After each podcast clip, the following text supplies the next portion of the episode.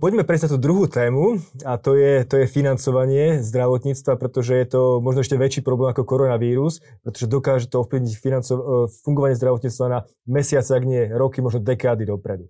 Uh, Máme tu, máme tu v podstate nástup nového ministra s novými víziami, s novými cieľmi a už keď sa dostal v podstate na e, čelo ministerstva, tak e, celý sektor zdravotníctva mal veľký deficit. Deficit niekoľkých stoviek miliónov eur, ktorý ešte pochádzal z predchádzajúcich, e, predchádzajúceho rozpočtu, ktorý, ktorý robila predchádzajúca vláda.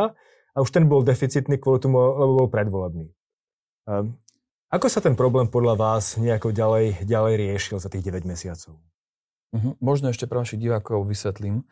Um, že aj keď teraz väčšina z nich ma pravdepodobne pozná práve počas týchto koronových dní, alebo možno kvôli stratifikácii, ktorú som mal na starosti, tak ja som v roku 2016 s kolegami z UHP a ešte pár kolegami z ministerstva pripravoval tú prvú revízu výdavku, ktorú som potom do veľkej miery aj implementoval, to znamená, že vyjednával, znižoval a alebo realizoval, realizoval viaceré kroky. Ja som preto bol aj v dozornej rade Všeobecnej zdravotnej poistenie počas celého zdravného plánu. A potom, keď som skončil, tak som pod IZP sme prebrali aj rozpočtovanie, som, že som mal na starosti rozpočet, čiže aj ten deficitný som pripravoval ja. Takže toto je téma, ktorá mi asi, asi najbližšia, najbližšia okay. zo, zo všetkých, čo týka tej odbornej, odbornej časti. Dobre, tak po... viem to pekne vysvetliť. Ano. Tak poďme teda na tú prvú otázku. Takže pripravil si rozpočet na tento rok, rok 2020, už s tým cieľom, že, že bude výrazne deficitný. Prečo? Takto.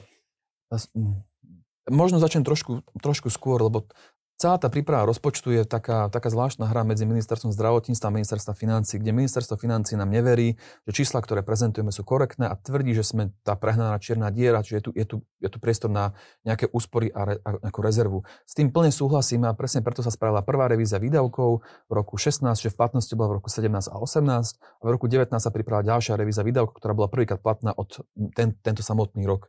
Keď sa pozrieme na výsledky tej prvej a druhej revízie, tak sme tam mali ušetriť na neefektivitách. To sú tie predražené tie zmluvy s, s fázami, s niektorými ambulanciami, tam boli nejaké predražené šezeme, proste fakt hrubá neefektivita. Z 148 miliónov eur, ktoré sme mali ušetriť v roku 2017, sa ušetrilo nejakých 105 a 2018 sa ušetrilo nejakých 159, tam sa ušetrilo 122, čiže nejakých 70-75% sa podarilo usporiť, čiže ministerstvo financí malo pravdu, bola tu hrubá neefektivita. Ja, a, ja, ja len doplním, pokiaľ môžem. Bavíme sa samozrejme o štátnych zariadeniach, štátnych nemocniciach, toto je celý sektor, ale väčšina z tých úspor pochádzalo zo zmluv so Všeobecnou zdravotnou poisťovňou, takže takto väčšinou je. Nie všetky, tam bola tá. Ale väčšina áno. Samo o sebe, aj keď sa pozrieme na, na to, čo sme mali ušetriť v roku 2020, to bola suma 140 Myslím, že 8 miliónov eur, veľmi podobné ako prvý rok tej prvej revízii, tak z toho bolo takmer 100 miliónov práve Všeobecná zdravotná poisťovňa. A to bolo spôsobené tým, že samotná poisťovňa mala špecifickú revíziu, ktorú robil e, útvar Honza peniaze, implementačná a prestížny Boston Consulting Group, ktorí povedali, že Všeobecná zdravotná má priestor na úsporu iba ona od 94 až po 128 miliónov eur, avšak keďže tam mala veľa vendor lockdownou alebo nejakých dlhotrvajúcich zmluv nevypovedateľných alebo proste veľa iných dôvodov, tak sa to nedá ušetriť. Že z roka na rok, ale keď sa pozrieme na návrh rozpočtu na 2021, tak uh, tam sa plánuje ušetriť na celý rezort 107 miliónov eur, z čoho samotná Všeobecná zdravotná poisťovňa má niekde do 70 miliónov eur. Takže tá, tá, ten priestor na úspor tam stále je a presne preto to ministerstvo financí nám, keď sa robil rozpočet, tvrdilo, že keby som vám dal viac peňazí, tak proste to euro nie je minúte efektívne a preto ja vám ra, radšej dám menej, aby ste sa snažili. Takže toto bol taký, taký, toto je taká základná pozícia ministerstva financí do rokovaní. A do toho teda prichádzame my a tento rok sa robil, teda rok 2020 sa robil prvýkrát inak. Neviem, či, či si pamätáte, ale sa zmenila legislatíva v roku 2018, kde sa upustilo od toho fixného percenta za platby za poistnicov štátu. V roku 19 bolo prechodné obdobie a od tohto roku to teda už platilo. A t- celá tá platba za štát sa rob- a rozpočtovanie sa robilo teda tak, že sa pozrelo, aké sú plánované výdavky, že po nejakých kapitolách, kde sme sa pozreli, ktoré sú také tie fixné, ako je napríklad ako sú tie plátové automaty alebo inflácia. K tomu sa pripočítali všetky reformné zámery a plány, ako napríklad dofinancovanie dlhodobej služby alebo záchrannej zdravotnej služby alebo čohokoľvek. Od tejto sumy sa odčítali tie úspory, ktoré som spomínal, tých napríklad 107 miliónov eur a vyšla nám teda nejaká potreba extra na budúci rok. A potom sa na to pozrelo, že koľko sa ráta podľa kolegov z IFP, že sa vybere za ekonomicky aktívnych. Očítalo sa teda potreba v rezorte a zvyšok mal dofinancovať štát za platbu za štát. Takže takto ten systém mal fungovať. Za mňa osobne, ja som pomáhal písať tú zmenu v legislatíve, je to zákon 580 z 2014, je to paragraf 13 odstavec 14, ktorý to krásne jasne definuje tento mechanizmus. A ten hlavný dôvod, prečo som s tým súhlasil, bolo, že nám to dáva, ako ministerstvo zdravotníctva nám to dávalo teda väčšiu mieru kontroly nad rezortom, lebo sa mohli viac diktovať, že do čoho chceme, aby poisťovne investovali. A druhý taký dôvod, že to malo slúžiť proti cyklickosti. To znamená, že keď sme mali 3 roky extrémneho nárastu ekonomicky aktívnych, sme rátali, že môže prísť kríza, tak cieľom bol, aby tu bol ten mechanizmus, kde nám tie 4% nemusia snažiť. No a toto všetko uh, sa nedodržalo v roku 2020. To znamená, že poprvé ten rozpočet, ktorý sme stanovili, bol, ako som spomínal, veľmi prísny. Dokonca tam boli položky, ktoré sme vedeli, že sa plniť nedajú. A máme dokonca aj listom od ministerstva financí napísané, že ak sa nesplnia z jasných dôvodov, tak nám dofinancujú ten rezort. Napríklad, keď sa pozriete na rozpočet na rok 2020, úspornú časť, tak je tam položka s takou, s takou takým zošeobecnením, že e- e-health a tá položka pozostáva z toho, že to je úspora, ktorá by sa dala zrealizovať na eh, štandardnej laboratórnej diagnostike, ak by fungovala e-žiadanka a e-lab. To znamená, že ak by sa jasne vedeli určiť duplicity. My vieme, že duplicity sú, ale bez tohto reálne neviem povedať, ktoré boli medicínske oprávnené a ktoré neboli. To znamená, že ak by sa to zrealizovalo, tak úspora sa spravila, ale už keď sme schválili ten rozpočet, sme vedeli, že to sa s 99,9% šancou ne, nepodarí schváliť, ale keďže bolo predvolebné obdobie, tak bol proste strašný tlak, aby ten rozpočet bol proste chrumkavý. Bohužiaľ, to je to správne slovo. My sme preto už vo februári tohto roku, ešte keď som tam teda bol, napísal som taký veľký list na ministerstvo financí, kde som vyčíslil všetky tieto nedostatky, aby potom nemohli povedať v septembri alebo októbri, že proste oni nevedeli o tom, aká situácia je. Tak som tam aj pripojil celú tú komunikáciu, všetko, aby sa vedelo, že ten rozpočet proste bude deficitný. Tak do tohto prišla korona, ktorá mala dva vplyvy. Náskôr vypadlo ekonomicky aktívnych, lebo proste menej zamestnaných, alebo neboli odmeny, proste klesal príjem ale klesali aj výdavky, lebo niektoré prevádzky výrazne klesli. Je pravda, že nemocnice sú platené fixom, takže tam to nekleslo, ale napríklad lieky klesli, niektoré svázy klesli. To znamená, že boli tam také dva vplyvy. Keď sa to spočítalo, tak nám proste vyšlo, že tak či onak ten, ten výpadok na príjmoch bol vyšší ako ten pokles na výdavkoch. To znamená, že okrem toho, že ten rezort bol deficitný, vznikol ešte väčší deficit. To znamená, že absolútne logicky podľa tej legislatívy, ktorú som citoval, ministerstvo financí malo dofinancovať cez svojich pojenstvo štátu rezort, aby vykryl aspoň ten výpadok na tých príjmoch, aby to proste bolo, bolo férové a udržateľné a presne tak, ako sme sa dohodli, že ten zákon zmeníme s týmto, s týmto cieľom a úmyslom. No a do tohto uh, sa to teda nezrealizovalo a sa teda dofinancovala iba Všeobecná zdravotná poisťovňa dvakrát. Ja sa vás ešte opýtam, opýtam na e, pointu toho, lebo predtým to fungovalo práve pred rokom 2018, to fungovalo tým spôsobom, že e, štát platil zdravotným poisťovňam podľa počtu, uh, podľa počtu poistencov štátu. Uh-huh. To znamená, že ak ich počet narastol za daný rok, tak predpokladám, že aj platby boli vyššie do daných poisťovní. A teraz je to jedna suma, ktorá sa platí podľa stavu uh, poistencov štátu k začiatku roku alebo k priemeru za minulý rok, alebo ako to funguje. Lebo teraz sme mali obdobie, kedy sa množstvo poistencov štátu výrazne zvýšilo, v podstate 60 tisíc ľudí. To znamená, sú obrovské výpadky poisťovní. Akým spôsobom by sa to malo nejako kompenzovať? No, samo o sebe tie zmeny v, v počte poistencov štátu, oni sa medzi samotnými poisťovňami, alebo akým spôsobom sa dajú potom neskôr cez uh, ako ročnom zúčtovaní doučtovať, to, to je najmenej, ale asi predpokladám, že narážate na tú sumu, že tá suma by sa no, mala... No, teraz teda... je tu fixná suma, tá by sa mala zväčšiť ano. alebo zmenšiť podľa toho, že ak sa vyvíja počet poistencov štátu. A toto je presne to, čo som spomínal, že sa malo zrealizovať a sa nezrealizovalo. To je to presne, ak my sme menili ten zákon tak, aby bol nastavený, že bez toho, aby to parlament musel schvalovať, ministerstvo financí iba svojim opatrením malo proste navýšiť tú platbu, aby to vykrylo. To bol cieľom toho zákonu. Aby proste sme si stanovili ako ministerstvo financí a zdravotníctva cieľ, ktorých sa chce minúť. Rozbilo sa to podľa kategórií, kde sa to chce minúť. E, ideálne dokonca podľa diagnóz alebo podľa nejakých, nejakých indikátorov a podľa toho sa nastalo financovanie a ak by bol nižší výber za aktívnych, čiže za nás pracujúcich, aby to štát dofinancoval. A toto je presne to, čo sa tento rok malo spraviť prvýkrát a nespravilo sa prvýkrát. Rozumiem, už chápem tú logiku, to znamená, že v dobrých časoch by v podstate vznikali úspory, ktoré by sa použili, použili potom v zlých časoch. Áno, ideálnom stave takto, ale keďže ten rozpočet by mal byť vždy na nule, tak malo sa to nejakým spôsobom vyrovnávať. Že to, bol, to bol cieľom a mne sa to osobne aj veľmi páčilo, lebo to percento 4 napríklad by tento rok možno stále nestačilo. Mm. A aby to potom nebolo o nejakom percente, a keď chápem, že to percento má svoje opodstatnenie, keď my platíme 4 a 10 prečo by štát za svojich mal platiť 3 alebo 8, takže tam treba nejakú logiku dať. Ale toto bol taká ta, ten cieľ a mne sa to aj páčilo, lebo ako keď som ešte vtedy bol na ministerstve, tak to dávalo oveľa väčšiu právomoc ministerstva regulovať, lebo treba uznať, veľa z tých nedostatkov, ktoré máme v rezorte, sú spôsobené tým, že ministerstvo je veľmi slabý regulátor a svoju regulačnú pozíciu si vynúcuje cez Všeobecnú zdravotnú poisťovňu, čo je pomerne obklukov a vie to spôsobiť veľkú deformáciu.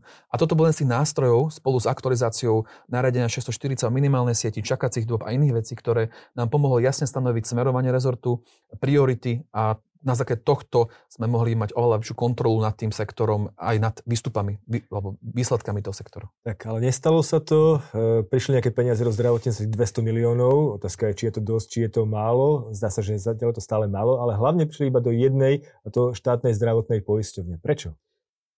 Tak tam sú dve otázky, prečo a prečo takou formou, ako to prišlo. Um, samo o sebe na tú prvú otázku, to všeobecnejšiu, prečo? To nie je to samotná novinka. Ak teda odmyslím, že všetky poisťovne potrebovali dofinancovať, pravdepodobne všetky strat, skončia tento rok strate kvôli tým dôvodom, že bol pokles, pokles e, v príjmoch za ekonomicky aktívnych a zlý rozpočet, takže okrem toho, že treba tie zdroje dať.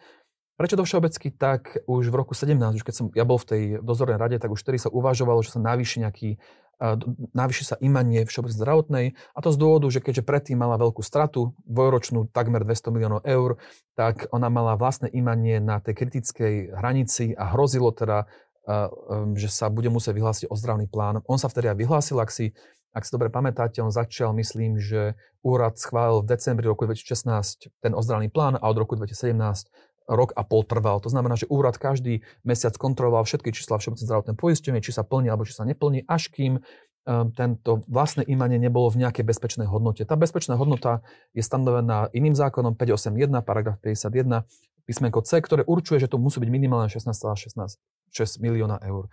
Ak by sa Všeobecná zdravotná poisťovňa nedofinancovala buď cez platbu za poistencov štátu, alebo vstupom do imania, tak by klesla po túto hodnotu a musela by ísť do zdravného plánu. To znamená, že tie zdroje tam prísť museli.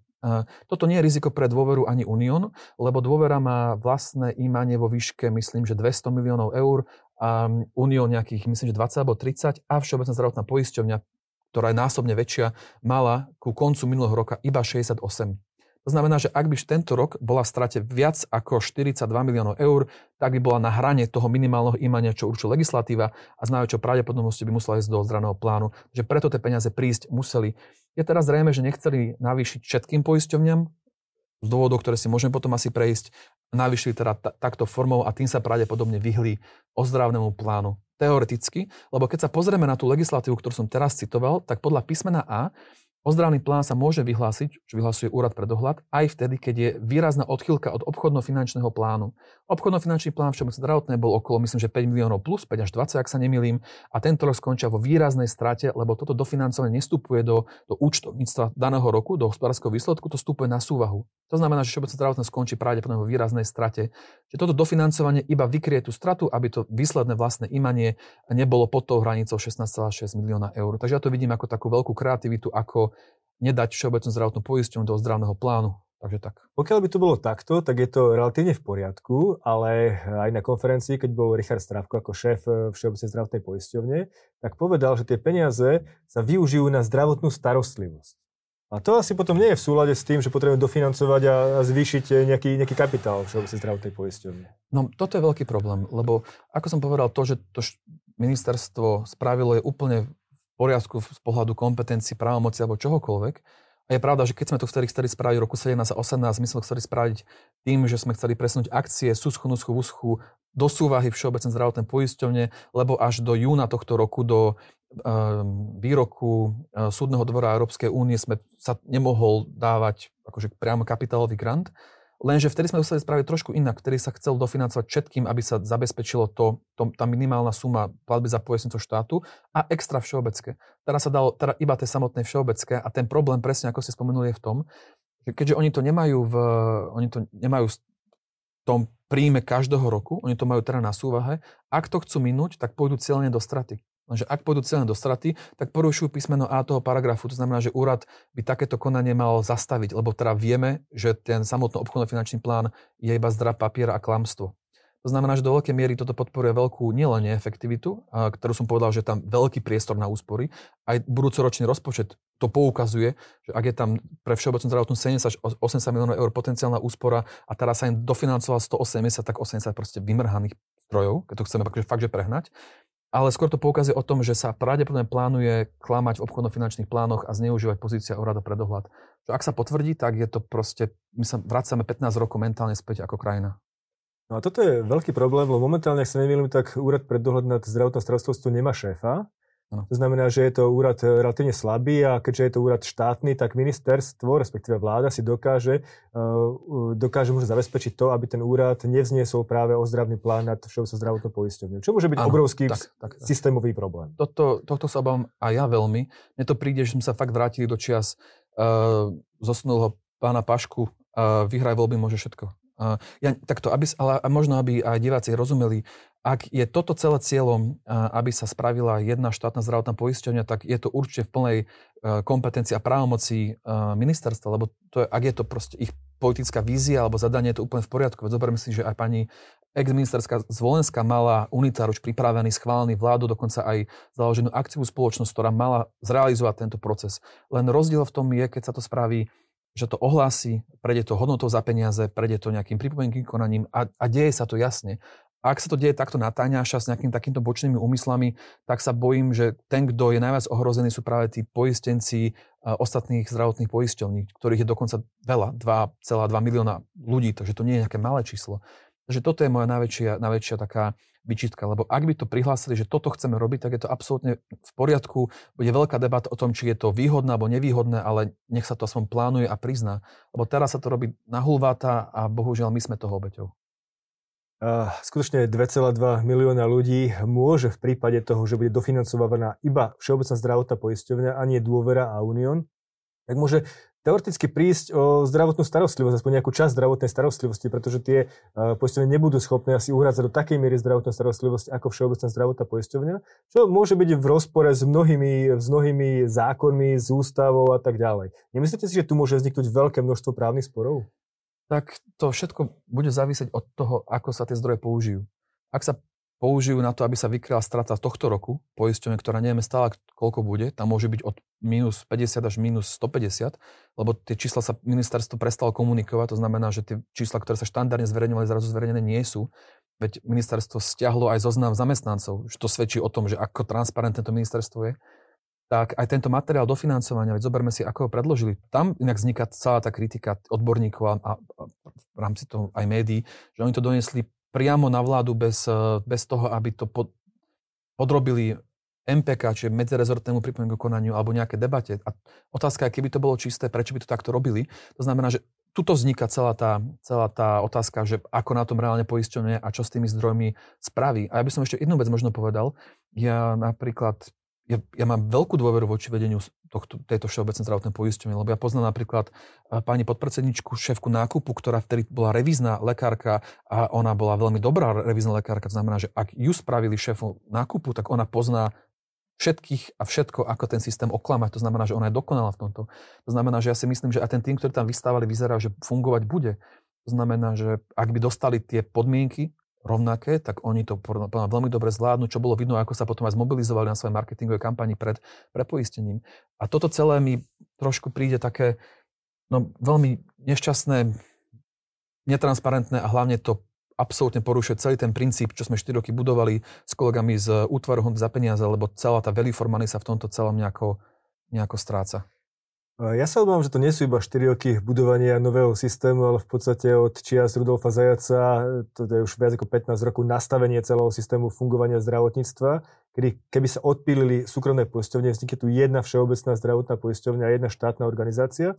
Ako hovoríme, Štátne organizácie vždy majú potenciál plýtvať oveľa viac ako organizácia súkromné, kde ich kontroluje akcionár, ktorý má práve záujem o, o ziskovosť toho, čo pre mňa ako zisk je z tohto hľadiska pozitívny.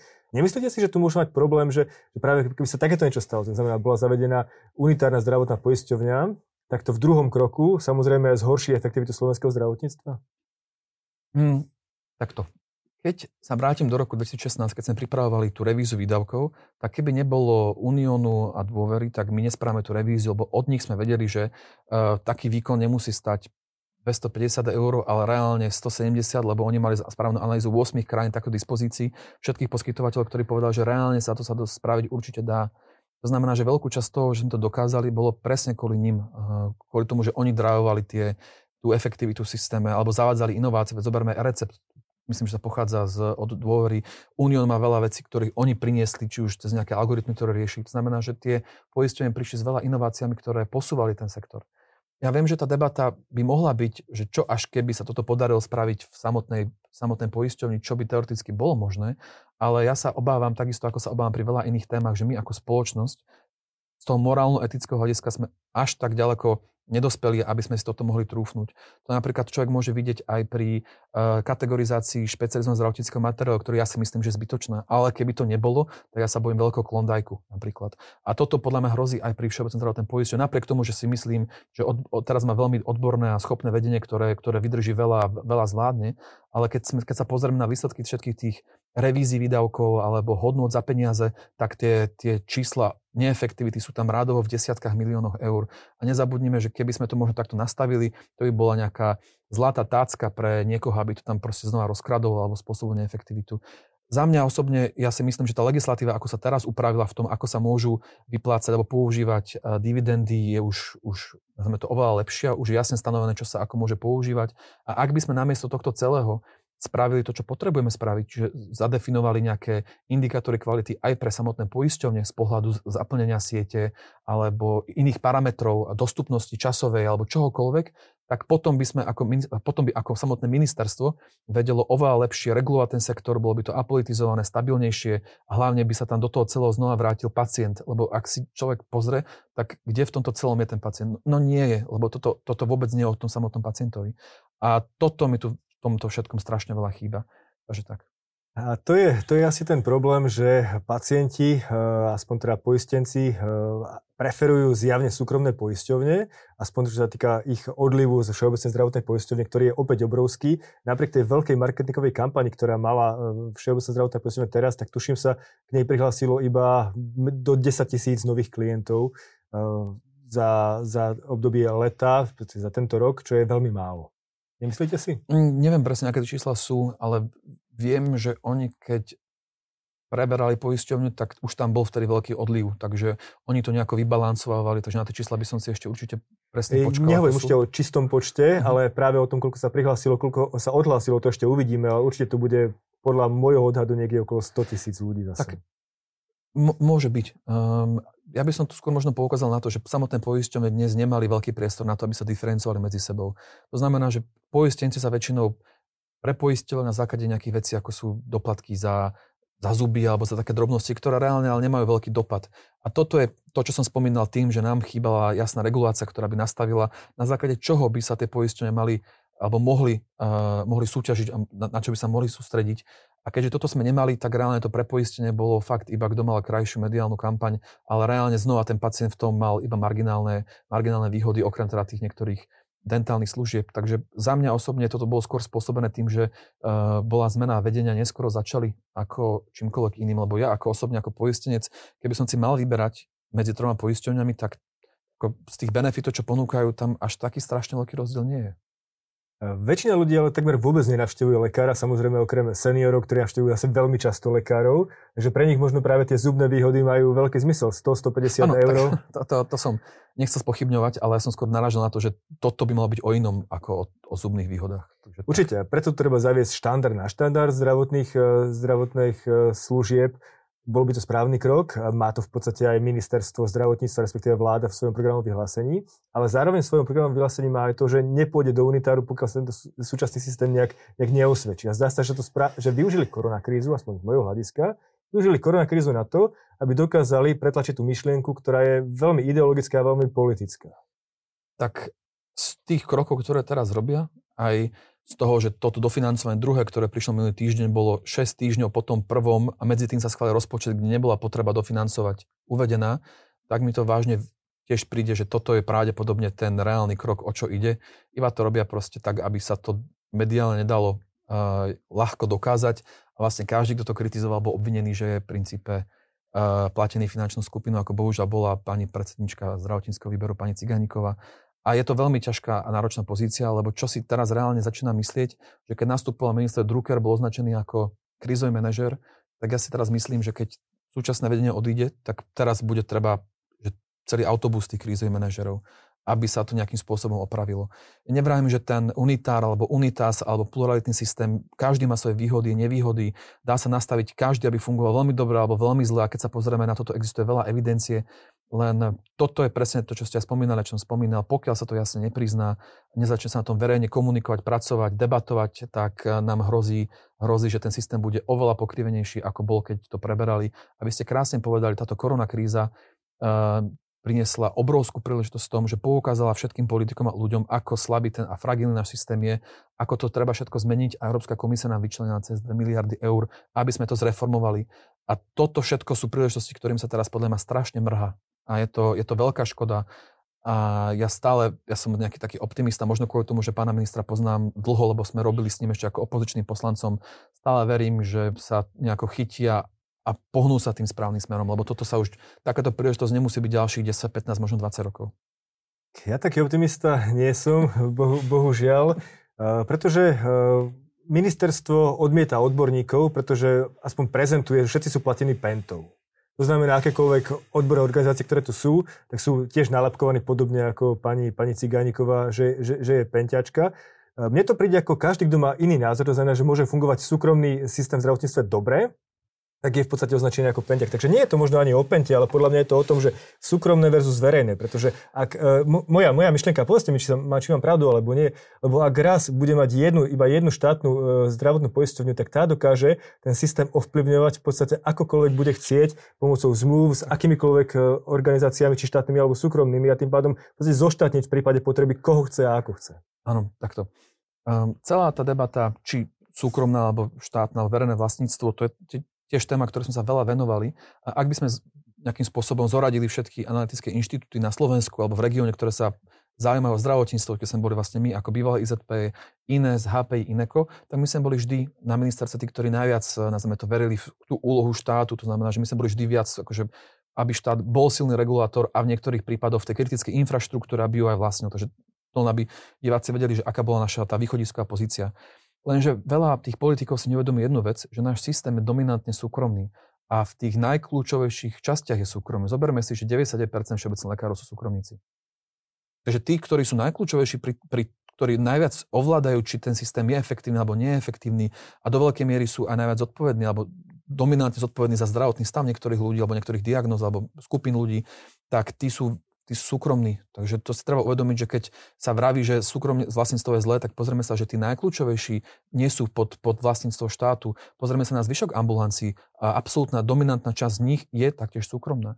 Um, to znamená, že my kým nenastavíme tú reguláciu jasne, nenastavíme, čo od nich čakáme, kedy to čakáme, v akej kvalite, tak potom sa nedívme, že tie peniaze nie sú efektívne míňané a my môžeme hániť súkromný sektor do nemoty, ale chyba je v štáte. Lebo kým štát nenastaví jasné pravidla, čo od tých lekárov očakáva, tak oni každý z nich bude robiť to, čo predpokladá, že je najlepšie pre pacienta alebo vyhovuje mu v jeho podmienkach. To znamená, že my môžeme dofinancovať štátnu poisťovňu, kým nenastavíme tieto veci, tak téma štát versus neštát je iba nejaká prikrývka alebo, alebo zakrývanie toho reálneho, kde ten problém je. Keď hovoríte o tejto veci, tak e, samozrejme, vy hovoríte, že by to mal robiť štát, ale ja si myslím, že práve to je aj rola súkromnej, respektíve zdravotnej poisťovne, nie súkromnej, ale práve súkromné to robia na Slovensku, e, kde sa snažia vytýčiť nejaké, nejaké ale aj do zmluv zadávať nejakú, nejaké, nejaké ciele, ktoré majú pri tých lekároch, pretože nie je podstatné, aby lekár, spra- lekár spravil nejaký úkon, ale aby ten úkon pomohol finálne tomu pacientovi. A to je niečo, čo robia práve že súkromné. Ne, nezachytil som o tom, že by štátna všeobecná zdravotná poisťovňa niečo takéto mala v svojich zmluvách. Tak myslím, že nejaké indikátory kvality určite má, ale ja som skôr smeroval na úroveň na vyššie. Toto všetko by ideálne fungovalo tak, ako sme pôvodne plánovali s ministerstvom financí robiť ten rozpočet, že sa stanoví nejaká suma na budúci rok, ktorá sa rozbije potom nie podľa typov starostlivosti, že napríklad do ambulantnej miniem 200 miliónov eur alebo 2 miliardy, ale podľa nejakých skupín diagnóz alebo opatrení. A tie sa následne preklopia do nejakých indikátorov, či už nejakých odvratilných umrtností alebo počtu náštev preventívnych ochorení a tieto sa následne potom poisťovne preklopia do zmluv, plus sa tam pochopiteľne pridajú tie svoje, ktoré, ktoré chcú alebo ktoré preferujú, lebo si myslia, že toto spôsobí to, že ten lekár bude, bude nejakým spôsobom motivovanejší alebo efektívnejší. Ale nám tu chýba ten najvyšší krok, čo potom spôsobuje veľkú heterogenitu v tých zmluvách nižšie. a potom sa aj veľmi ťažko hodnotia kvalita alebo veľa iných parametrov, lebo ten systém je potom taký, uh, taký poviem, nehomogén, taký rozdelený.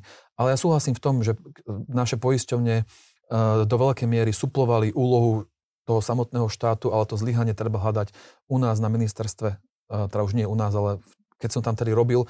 A my sme si to aj boli vedomi, keď sme robili stratifikáciu, my sme aktualizovali nariadenie z roku 2008, kde bolo pár zmien, ale tá, tá hlavná sieť, lebo tento nariadenie pojednáva o tom, koľko ka, každá poisťovňa musí zazmúniť lekárov v akom regióne. To bolo z roku 2008, takže tam už niektoré veci boli tak bizárne zastarané, že to by človek ani neveril. Nehovoriac o tom, že tam niektoré špecializácie chýbali. Nehovoriac o tom, že čakacie doby mali napríklad na e, ablácie, myslím, že do pol roka alebo do rok. Vtedy, keď to vzniklo, tie čakacie doby, myslím, to bolo v roku 2009 až 2011, no vtedy tých mašiniek nebolo veľa. No teraz Proste to je výkon, ktorý sa už musí robiť častejšie, už je, je aj možnosť robiť častejšie. To znamená, všetky tie regulačné veci, ktorým ministerstvo mohlo nastaviť kvantitu a a kvalitu alebo cenu tých služieb, tak sa veľmi minimálne regulovali. A namiesto toho sa to robilo cez tú všeobecnú zdravotnú poisťovňu, ktorú ako vieme, čo bolo v dobe pána Foraja často zneužívané. To znamená, že a teraz hrozí to riziko znova, lebo sa nalojú peniaze práve do všeobecnej, nereguluje sa, nekomunikuje sa a transparentnosť je veľmi malá. Tak a to, to je moja najväčšia obava, že možno sú tam aj ľudia, ktorí to myslia dobre, ktorí sú čestní. Otázka je ich, ich, ich kvality a profesijnej skúsenosti. Avšak to, čo môže prísť po nich, to nevie nikto. Opäť možno s ďalšou vládou môže prísť situácia, ktorá bude o to horšia, pretože budeme mať systém, ktorý bude veľmi krehký, ešte horší možno ako ten doteraz a môže spôsobiť ešte väčšie problémy. Áno, toto je taký pekný súmar tohto celého s tým, že ono Často sa stane, že aj nejaká dobrá idea um, jedným, dvoma slovami, čo sme napríklad videli na novelizácii zákonu o, o lieku v roku 2018, môže spôsobiť, že má veľa negatívnych dopadov. A keď tie zdroje sú, tak proste toto iba k tomu nejakým spôsobom uh, núti. Inak to je jeden z dôvodov, prečo aj samotné ministerstvo financí nechcelo, aby sme navýšili uh, imanie Všeobecné zdravotné poistenie v roku 17 a 18, lebo oni tiež preferovali, aby Všeobecná zdravotná poistenia bola na hrane, lebo vtedy sú nútení rozmýšľať oveľa, oveľa opatrnejšie nad každým krokom, čo robia tak to je iba taká drobnosť, um, že vlastne mňa to tak prekvapuje, ako sme sa dostali z tej jednej hrane, kde sme všetci ťahali jedným smerom na jednej lodi, aby, aby bol veľký tlak na tú všeobecnú zdravotnú poisťovňu, lebo ona má veľa, predsa len je to politická inštitúcia do veľkej miery, tak aby tam, aby tí, čo sa rozhodujú, mali čo najväčšiu slobodu, tak sme chceli každou jednou stranou im dávať to, ten, ten kontext, to podnebie toho, aby to zvládali a sme sa preklopili do úplného extrému, kde proste všetci vedia, že dostali 200 miliónov eur a teraz all you can eat buffet. A ja, ja, ja, ja verím, že to zvládnu, ale bez týchto opatrení, bez tohto tlaku to budú mať extrémne náročné.